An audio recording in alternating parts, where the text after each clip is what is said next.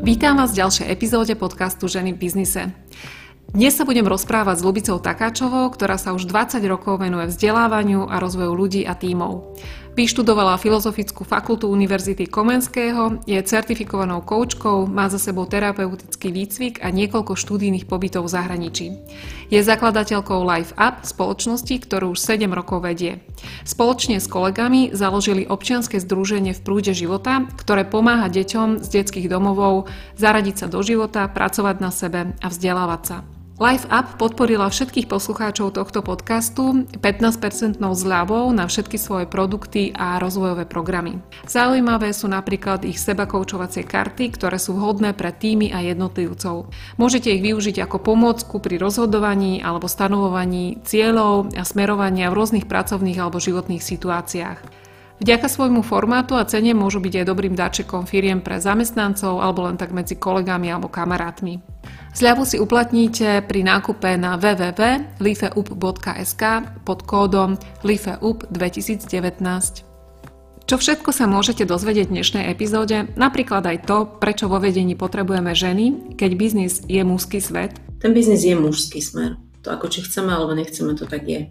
Všetko, čo je o cieľoch, o výkonnosti, o efektivite, to je taká mužská stránka veci. Dozviete sa aj o tom, čo všetko firmy riešia v oblasti diverzity. Naučiť na jednom projekte komunikovať 20-ročného chalana, ktorý sa vrátil zo študijného pobytu z Cambridgeu a dámu, ktorá 20 rokov odkrutila v tej firme a má pocit, že všetko vie. Kedy prestáva byť inakosť prospešná? Že využiť svoju jedinečnosť ešte neznamená, že rozhadzovať iným sandál. Alebo aké nové zručnosti dnes potrebujú lídry? Pre mňa iné zručnosti sú kritické myslenie, podpora emócií, emočka, aby sa ľudia trénovali v sociálnej citlivosti. S Ľubicou sme rozhovor otvorili prvou otázkou na tému, čím je prístup Life Up v oblasti rozvoja a vzdelávania jedinečný.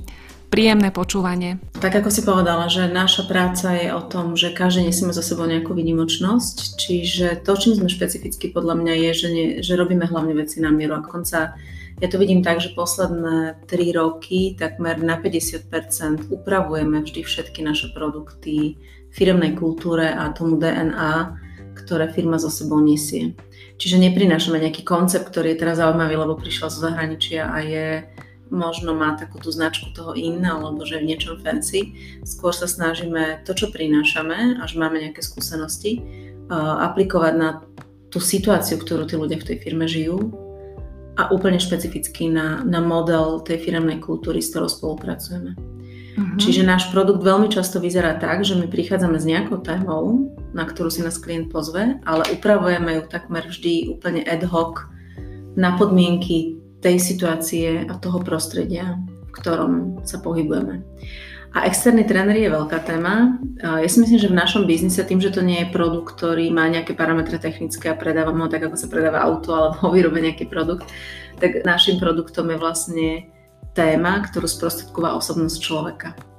Čiže forma, ako LifeUp na trhu funguje, je, že my pozývame do tých tém špecifických odborníkov a kolegov, ktorí sa postupne v niektorých témach stávajú výnimoční a snažíme sa v tých témach zostať a snažíme sa, aby každý v spolupráci s Life Up vedel nájsť aj uplatnenie, aj radosť v tom, čo robí, ale zároveň, aby to boli špecifické témy na tú oblasť. Čiže u nás sa nestane, že, že tréner je pol roka špecialista na časový manažment a pol roka robí mm-hmm. uh, nejakú špecifickú leadership tému, že ak, tak sa ten dlhší čas ten človek zameriava vyložene na, na komunikačné veci alebo na tímové veci a týmto sa snažíme čo najviac zachovať tú jedinečnosť. Spolupráca s externými trénermi vo všeobecnosti v tom našom vzdelávacom procese je, že, že každý, ak už má tú skúsenosť, že stojí pred skupinou, tak vie odškoliť, vie pracovať so skupinou, vie odškoliť nejakú tému. Mm-hmm. Napriek tomu ja si dlhodobo myslím, že je dobré, keď sa ten človek stáva odborníkom v nejakých oblastiach a ide v nich do hĺbky a vie byť užitočný klientovi a má vyskúšané flexibilne rôzne firmné prostredie, v ktorých sa pohybuje. Čiže fungujeme, máme aj zamestnancov niektorých, aj keď to je síce, že robia iný zámer činnosti, ale máme hlavne kolegov, ktorí teda s nami už spolupracujú dlhšie. Ale zároveň pozývam do projektov aj koučov a rôznych konzultantov na úplne špecifické veci, alebo mám aj externých hostí na niektoré témy. Čo to po... znamená externý host? No, napríklad máme hosti pri zmene máme hostia paralympionika, pri leadership jednej téme kritického myslenia máme hostia šachového veľmajstra, Teraz sme pri jednej biznisovej téme mali človeka úspešného v regionálnom biznise, šéfa firmy. Máme hosti, ktorí sú marketingoví riaditeľia, ktorých v podstate pozývame na diskusie. Čiže ten produkt sám o sebe býva obohatený na konci často, nejaké poldňovky, celodňovky, býva obohatený nejakého hostia, ktorý tú tému žije. To mne príde ako najdôležitejší prvok, ktorý my sme zaviedli za posledné dva roky, ktorý bol možno konferenčne úplne normálny, ale do toho rozvojového firmného vzdelávania presvedčiť klienta, že príde niekto, kto vôbec e, nepozná ten ich biznis a, a ide sprostredkovať nejakú inšpiráciu tým ľuďom, ako presvedčiť zadávateľov o tom, že, že to má význam takto koncipovať vzdelávanie, nebolo úplne jednoduché. No, ja mám jeden taký krásny príklad z, e, z jednej situácie, asi pred mesiacom to bolo sme e, do témy efektivity pozvali teologického profesora. A klient, keď som teda ja zadávala, že, že kto bude súčasťou, tak trochu pozeral, že čo tak sme to spolu riešili. Keď sme našli spoločný motív a vysvetlila som, že prečo práve tento človek, tak to vyzeralo ako veľmi zaujímavé a nakoniec sa vlastne stalo, že skoro až také, že ovácie potom boli z toho, že tí ľudia mali tendenciu fakt sa pozerať na tú situáciu inak. Čiže toto je človek, ktorý, že som pozval napríklad práve jeho, pretože stíhal aj písať knihu, stíhal aj robiť svoju prácu, aj teda prednášal veľké témy, aj robil vedeckú prácu, že ako to vlastne v jeho živote je zoskladané, že to dokáže. A prišiel mi ako keby najvhodnejší na tú tému a videla som a aj vidím často po takýchto externých hostoch, aj potom, že ako naše rozvojové programy končia, že ľudia majú tú tendenciu sa už zaoberať tým, ako ja získam ten návyk a tú zručnosť do života nezávisle na tom, čo robím. Nenaviazanosť na tému a na oblasť mi príde niekedy dôležitejšie ako len to, že každý musí so sebou niesť tú špecifickosť, takže uh-huh. takéto príklady rôzne. A máme aj teda pripravené na rok 2020 ešte pár takých úletov a ja sa na ne celkom teším, lebo tým vyložene trochu otvárame mysel tým ľuďom a to je náš cieľ. Ako, e, aké témy vlastne najčastejšie chcú klienti? A druhá otázka, že aké by ste vy chceli prinášať viac? to pekne rozdelila, lebo to je rozdiel. No. Mm, najčastejšie za posledné dva roky v leadership témach sú, čo je také až podľa mňa, že otázne, sú témy týkajúce sa prokrastinácie, efektivity, zvládanie záťaže, veľa tém okolo uvedomenia, inšpirácií. Čiže už to nemáš len také, že klasické management skills alebo že leadership styles a podobné veci, že to už veľmi nefunguje, alebo z môjho pohľadu to nefunguje. To, čo viacej funguje, je, že tí lídry potrebujú mať iné zručnosti. Pre mňa iné zručnosti sú kritické myslenie, podpora emócií, emočka, aby sa ľudia trénovali v sociálnej citlivosti, aby mali tendenciu na takýchto pozíciách viac pracovať s ľuďmi, ale fakt, že do hĺbky a poctivo, čiže rozmýšľať o spôsobe vedenia rozhovorov. Jedna zo zručností, ktorú teraz dlhodobo máme na ňu požiadavky, je, že líder musí mať aj mediačné zručnosti, facilitačné, že už to nie je len o tom, že okolo neho sa to celé deje, ale deje sa to v týme a vedieť pracovať s dynamikou toho týmu, to je vyložené nadstavová zručnosť. No a potom tie ostatné populárne, ktoré sú, vie, že prokrastinácia, agilita, ako to si tiež pekne raz nazvala, že už je to skoro buzzword, každá doba so sebou prináša nejakú zaujímavú tému a firmy to chcú. Ja sa vždy pýtam u klienta, že keď to absolvujeme, čo má byť zmena u ľudí. Že ak je to iba, že dobrá fancy téma, takže že skvelé, lebo to doba vyžaduje, ale otázka je, že čo to má urobiť s tými ľuďmi. A fakt to, čo prinášame, zvládneme urobiť u ľudí tú zmenu. A ja sa ťa opýtam ešte takú otázku. Veľmi veľa sa teraz hovorí o rozvoji, a mhm. veľmi veľa sa hovorí o vzdelávaní lídrov, ale ja si pamätám obdobia, keď som fungovala ja a neboli tieto témy na stole. Ako fungovali sme, dodali sme všetky veci. Prečo podľa teba vzniká teraz taký veľký priestor som rada, že si tento fenomén oslovila, lebo je toho veľa, je toho veľa všade. Um, ja mám na to názor, ktorý môže byť veľmi subjektívny, ale nejak ho tak sledujem. My v tejto oblasti robíme 20 rokov. Ako ja fakt, že v rozvoji a vzdelávaní myslím, že už máme teda čo za sebou a môže to mať svoje výhody a môže to mať aj svoje rizika. A ja sa veľakrát pozerám na mnohé nové témy, ktoré aj vďaka sociálnym sieťam a dobrému marketingu sú zabalené v dobrom alobali a v dobrej mašli, ale reálne obsah je rovnaký, ako bol možno pred 5 rokmi, len je navyše obohatený nejaký digitálny prvok, dobré video alebo obrazok, ktorý nesie zo sebou pekný význam. Uh, ale dôvody, podľa mňa, prečo sa to hlavne deje, je, lebo na nás sa zo všetkých strán tlačia tie informácie ohľadne umelej inteligencie a technologického exponenciálneho pokroku. A ľudský mozog sa nestíha takisto vyvíjať, ako sa vyvíja umelá inteligencia. Čiže ľudia podľa mňa, že prirodzene začali siahať po rozvojových témach, aby nejak ako keby ustali tá, tú rýchlosť doby.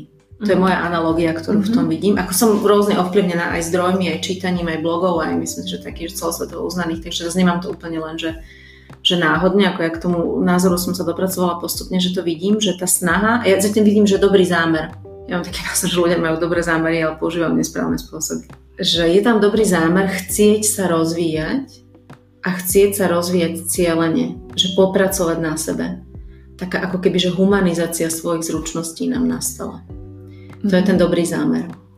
A myslím si, že to je kvôli tomuto. Ten tlak toho exponenciálneho rastu technológií, tlak na digitálne zručnosti, na digitálne povedomie, na, na umelú inteligenciu, ktorá zo všetkých strán ukazuje, že nás niečo môže predbehnúť, tak ľudia majú aspoň tendenciu v tom svojom skópe, ktorý žijú, tej svojej bublinke, robiť pre seba, pre rozvoj, čo vedia. Čo sa ešte deje teraz vo firmách? Ty si spomenula diverzitu uh-huh. a mne to veľakrát príde, že je to znova ďalšie moderné slovo, ktoré sa používa a neviem, do akej miery skutočne firmy pracujú s diverzitou, do akej uh-huh. miery sú jej otvorení.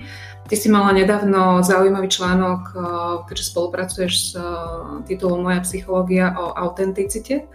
A myslím si, že tieto témy spolu súvisia, že do akej miery vôbec ľudia eh, majú priestor reálne vo firmách byť autentickí a v podstate do akej miery naozaj firmy podporujú diverzitu, to znamená vyskladávanie tých tímov tak rôznorodo, aby to prinášalo lepší výsledok. Ja, že to znie čudne, ale keď si to dovolia, byť autentický a napriek tomu stále mať ako hlavný cieľ, že svojou originalitou neohrozujem ani cieľa, ani ostatných, ale prispievam, to môže zabrať.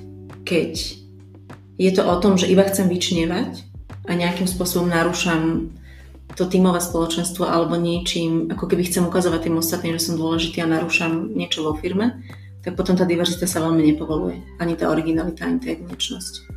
Ja som ten článok, ktorý som písala, mám na dôvod, pre ktorý som ho napísala, je ich mm-hmm. niekoľko, okrem súkromných teda, ale aj, aj, aj z firmných uh, prostredí ja vnímam, že diverzita vo všeobecnosti, keď to zoberieme, sa to týka aj žien, týka sa to aj možno, že iných národov, týka sa to aj zavádzaní možno prvkov, ako pomáhať ľuďom, ktorí majú nejaký handicap, či sú súčasťou mhm. firmných mm-hmm. prostredí, či tá diverzita má niekoľko podôb. To hej. že je ďalšia populárna téma, ale ona síce, že fakt tá firma na tom popracuje, tak môže mať niekoľko podôb. Nie, to, nie sú to teda len tie, ktoré som vymenovala. Ona je v každej firme prítomná, či chceme alebo nie, lebo svet je pestrý a svet sa mení.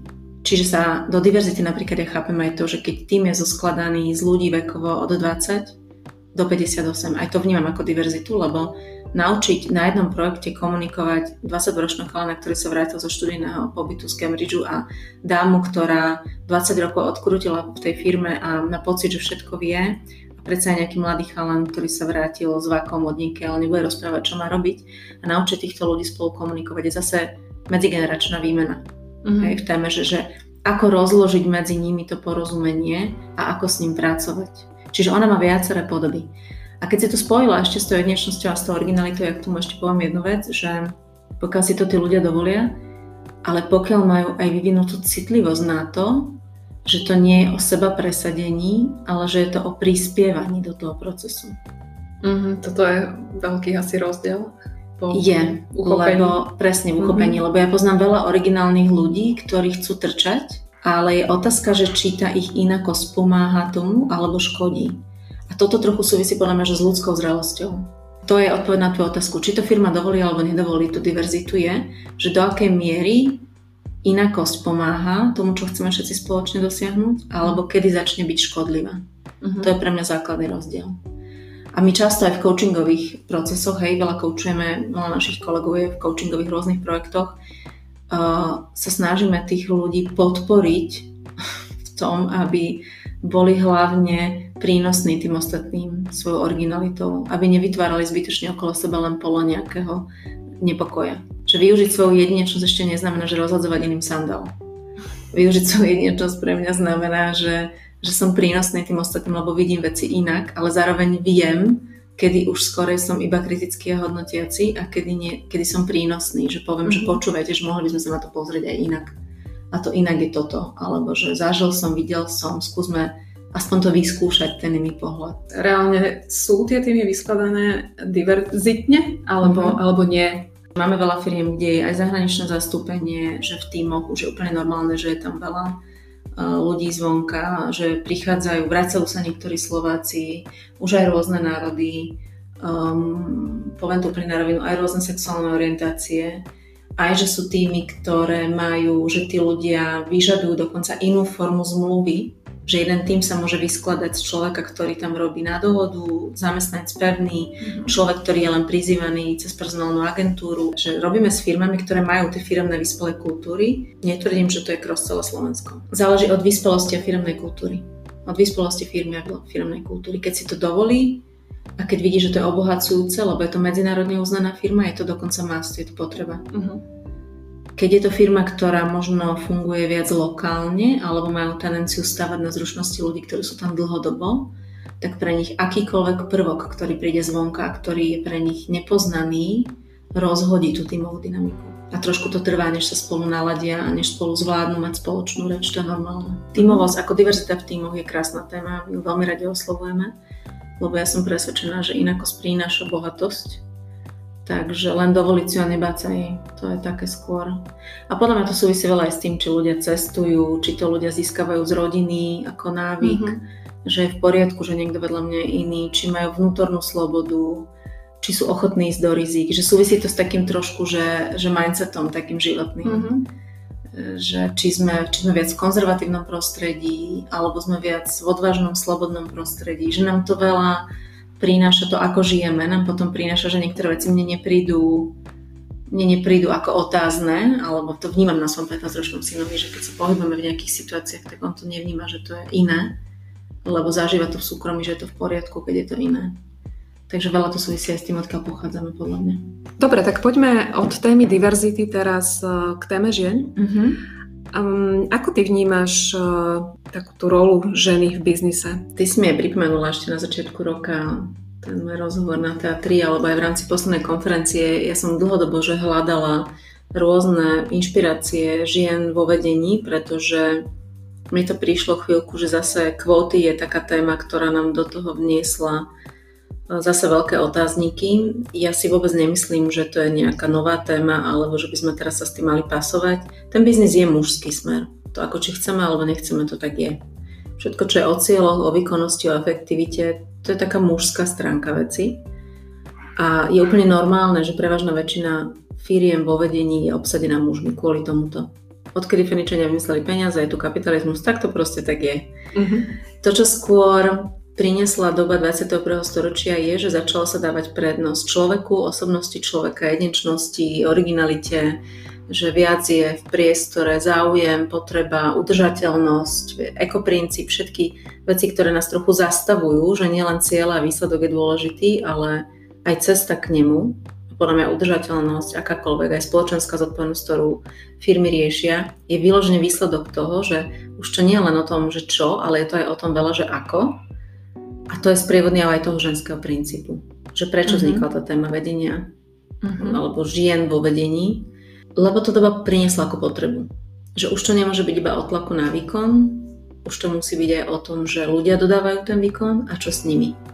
A aby sa necítili ako šachové figurky na poli a aby sa necítili, že sú len možno nejaké číslo, ktoré dodáva nejakú agendu, tak ten priestor na tú emocionalitu, na prácu s emóciami pod tlakom, na počúvanie, na empatiu, na citlivosť. To prinieslo ženský princíp, to je úplne normálne.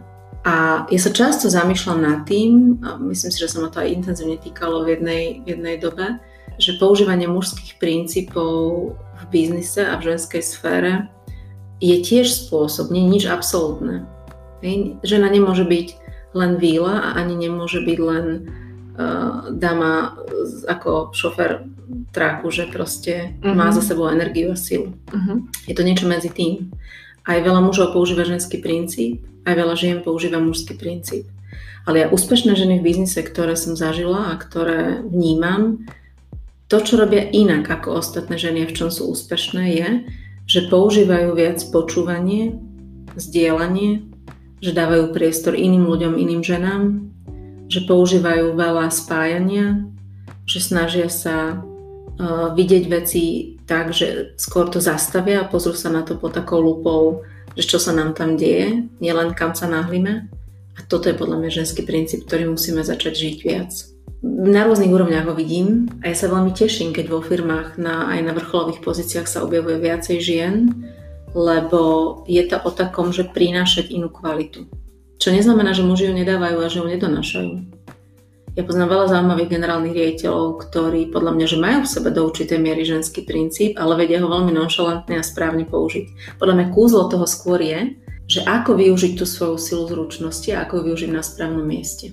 Takže, lebo potom presne naopak, keď vidíme ženu vo vedení, ktorá používa len mužské princípy, tak je to ako keby zosilnené niečo, čo ona nevie nikdy zosilniť. Žena nikdy nebude mať silnejšiu energiu ako muž. Proste tak sme fyziologicky vybavení. Môže v niektorých prípadoch, hej, ale ako principiálne, že, že v niečom ten tlak na výkon a tá sila, aj to, ako sme vybavení, je viac mužská energia a tá ženská energia je viacej o tom, že prinášať do toho viac pochopenia, citlivosti, vnímania. To je pre mňa základný rozdiel. Ešte použijem jeden taký príklad. Ja som nedávno v rámci jednej konferencie použila takú titulku z predchádzajúceho čísla časopisu Ink, na ktorom je tehotná žena. Je to šéfka spoločnosti Wing, Audrey Gelman, ktorá je veľmi zaujímavá, je to veľmi inšpiratívna žena. A veľa sa okolo toho hovorilo, že prečo už aj na biznisových časopisoch musíme tlačiť niečo takéto, že tak je to na silu tej kvóty a ten ženský princíp, mm-hmm. že sa mhm. musí objaviť tehotná žena na titulke biznisového časopisu. No ja som presvedčená, že to, že to vyvolalo také diskusie, je podľa mňa krásny znak toho, že ako veľa sme pripravení to prijať, alebo ako veľa nie sme pripravení to prijať. Že aj tehotná žena môže pracovať. Alebo aj žena s malým dieťaťom môže pracovať Hej, Sheryl Sandberg je toho typickým príkladom. Mm-hmm. A mnohé iné, že uh, Brené Brown napríklad veľa hovorí o tom, že krásnu knihu Imperfection, o nedokonalosti, že, že prečo chceme veci tak, ako ich poznáme, že prečo len vyskúšať si to, či fungujú a možno, že zistíme, že nefungujú, že tá žena má byť doma s tým dieťaťom a jednoducho má si užiť ten čas, lebo to dieťa potrebuje. Ale neznamená to, že keď to niektorá chce odvážne vyskúšať, že to je dobré alebo zlé. Znamená to len, že to je chvíľu iné. A tá inakosť nám tiež v niečom svedčí, že nemať len paradigmy, lebo už nám nebudú stačiť. Neviem, či poznáš autora Noah Harari, ktorý teraz taký, taký populárny, to také až Niektorí to nazývajú, že to konšpiračná teória. Ja si skôr myslím, že sa snaží vniesť aj do nových prístupov trochu svetla cez vedu. Mm-hmm. Napríklad je autorom knihy Sapiens Homo Deus, on hovorí o tom, že kam vlastne to spoločenstvo ide. Jedno z veľkých rizik, ktoré otvára je, že keď budeme v stereotypoch myslení fungovať tak, ako fungujeme doteraz, tak nám to bude všetkým škodiť. Čiže logicky, že čo to znamená mať inú formu myslenia, prečo ho potrebujeme uh-huh. A že prečo musíme ako keby prenastaviť sa, že aj prečo prišlo sharing economy medzi nás, že prečo je to téma posledné roky, prečo všetci riešime ako princípy. Uh-huh. Lebo buď na to sa začneme pozerať inak, alebo nás to niekde počká. A toto isté sa podľa mňa týka aj toho, že, že ten kvót, ten diverzity, že svet sa natoľko internacionalizuje a prepája, že to nie je, že či, to je iba len, že ako si rýchlo na to zvykneme. Krásna autorka eh, Amy Cuddy, ktorá hovorí veľa o neverbálke, ale spomína aj tému sociálnych stereotypov a ona hovorí dokonca, že prečo ich máme.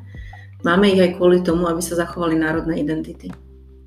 Že aby sme ako keby mali, že niečo, kam máme patriť. A to sú špecifické prejavy správania.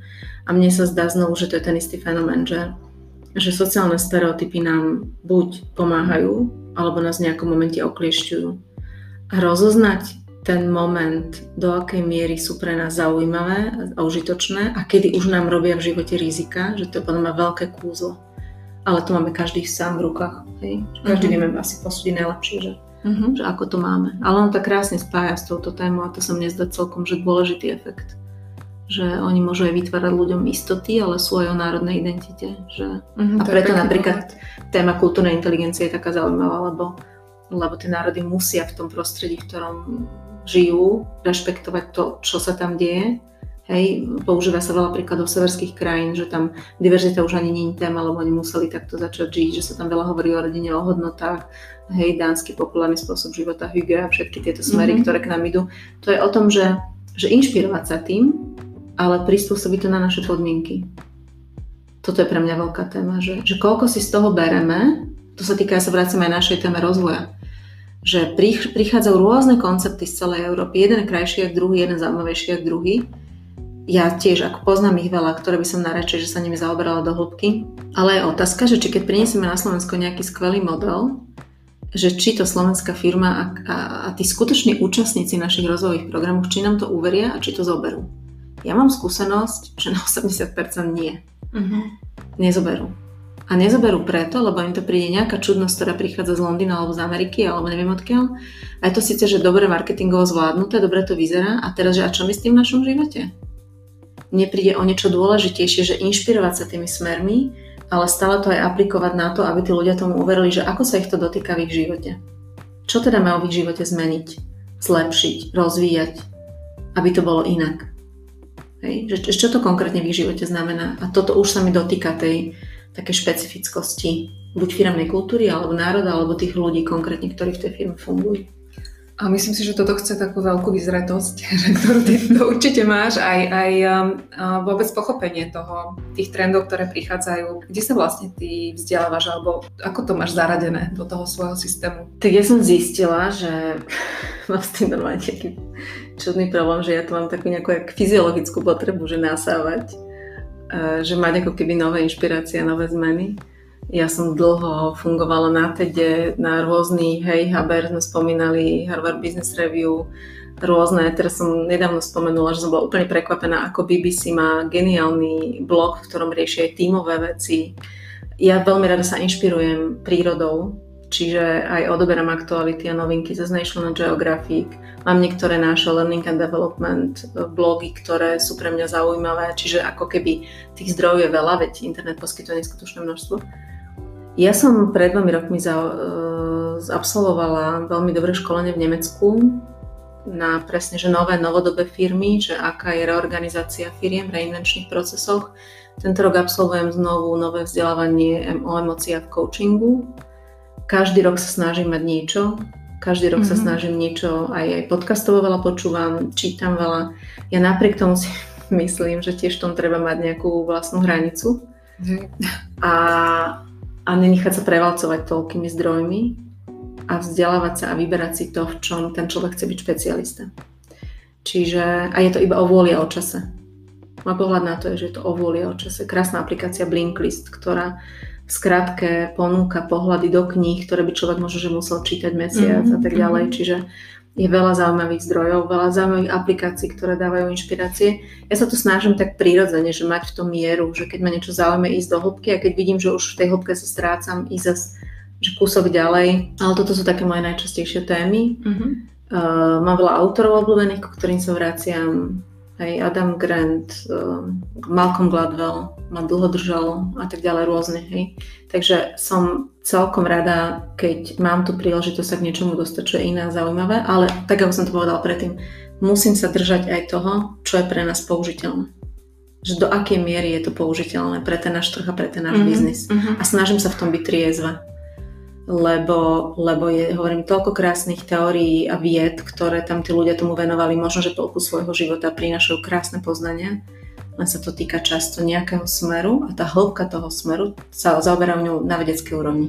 A pre nás je z toho použiteľných 20% a musíme vedieť vybrať, čo je tých 20%. Viem, že aj tancuješ a fotografuješ. a, a, a, ako, a, ako máš na to čas? Fú, um, asi no, to je pre mňa veľká určite, takže... Áno, som aj mama, to je pre mňa veľká téma. Aj držať to celé v nejakých hraniciach. Uh, ja som dva roky naspäť tak začala také tie prvé príznaky burnout na sebe pocitovať, takže som musela veľa zmienu robiť. Ja som odcestovala aj čo, ale ja mám skvelý tím, ja sa nebojím delegovať a ja mám aj úžasnú podporu okolie aj súkromne. Netvrdím, že to tak nie je. Ja mám fakt, že od blízkych úplne rodinu a tak ďalej, že veľa samostatných ľudí okolo mňa, ktorí sú si spôsobili veľa vecí vyriešiť. Takže ja mám dva základné pravidlá, že čo najviac byť sám sebou a udržať dobré vzťahy. A to druhé pravidlo, ktoré je nenechať sa tým prevalcovať, ale vedieť si vybrať. A keď toto, tieto pravidla dodržiavam, tak zostávam v rovnováhe. Ak niekde ich trochu povolím, tak sa rovnováha stráca. Z teba vyžaruje taký neuveriteľný pokoj a nadhľad. Ako si dospela k takejto rovnováhe? Ak to rovnováha je, tak sa len teším. Ja skôr poviem asi, že čo ma najviac v živote ovplyvnilo. Možno sú také asi tri veľké veci. Jedna z nich je, že my sme zažili aj neúspech v biznise. Aj nám niečo zlíhalo, aj sme niečo museli rozpustiť a berem to ako jednu z najlepších životných škôl, ktorý je dôležité, kým si obklopená, jak to dáte.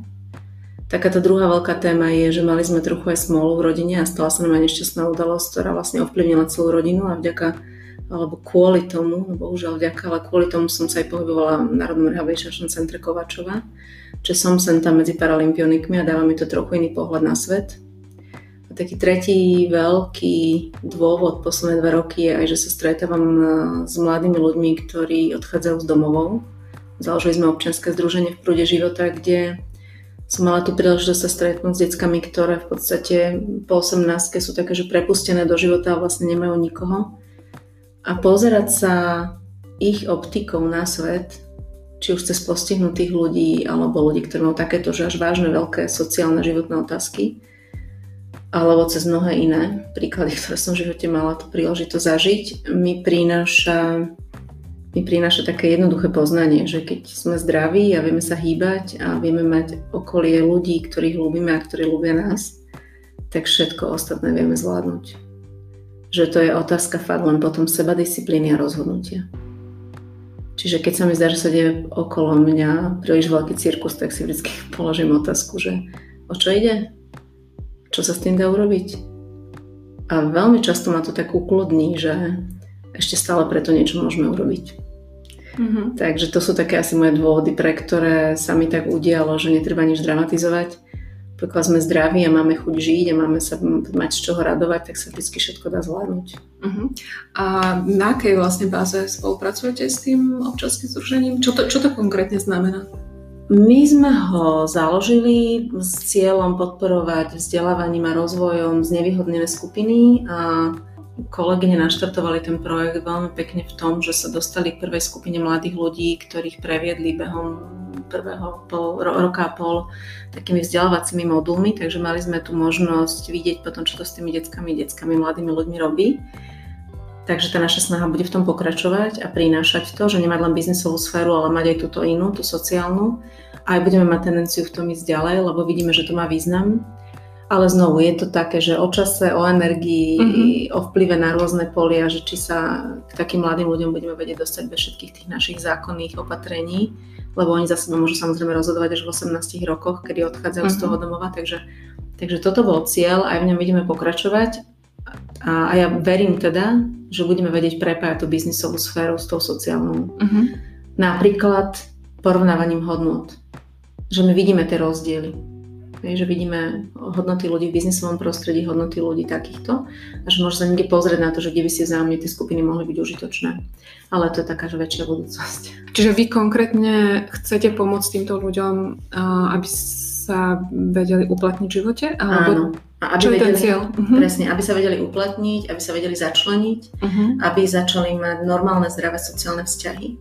Napríklad taká úplne jednoduchá vec, aby začali dôverovať ľuďom na okolo. Aby začali sa chcieť vzdelávať a rozvíjať, to je našim hlavným poslaním, aby mali chuť na sebe pracovať a aby napríklad ich aj prostredie biznisové vedelo prijať lebo majú veľký handicap v tom, že čo majú za sebou a pre veľa biznisových prostredí majú zavreté dvere. Uh-huh. Takže budeme mať aj taký vyšší cieľ, ktorý to je fakt, že veľká fikcia, lebo zatiaľ sa nám to zdá úplne, že od základu v takých plienkach, že, že docieliť toto bude akáže veľká vízia, ale už poznáme toľko biznisových prostredí, že si vieme predstaviť niekde spraviť nejaký malý prienik a príležitosť pre nich a obohacovať vzájomne tieto skupiny a takouto malou troškou ovplyvniť to, aby nekončili tie decka na ulici, aby nekončili vo vážnych problémoch a tak ďalej. Čiže tam uh-huh. fakt je to taká, že veľká téma.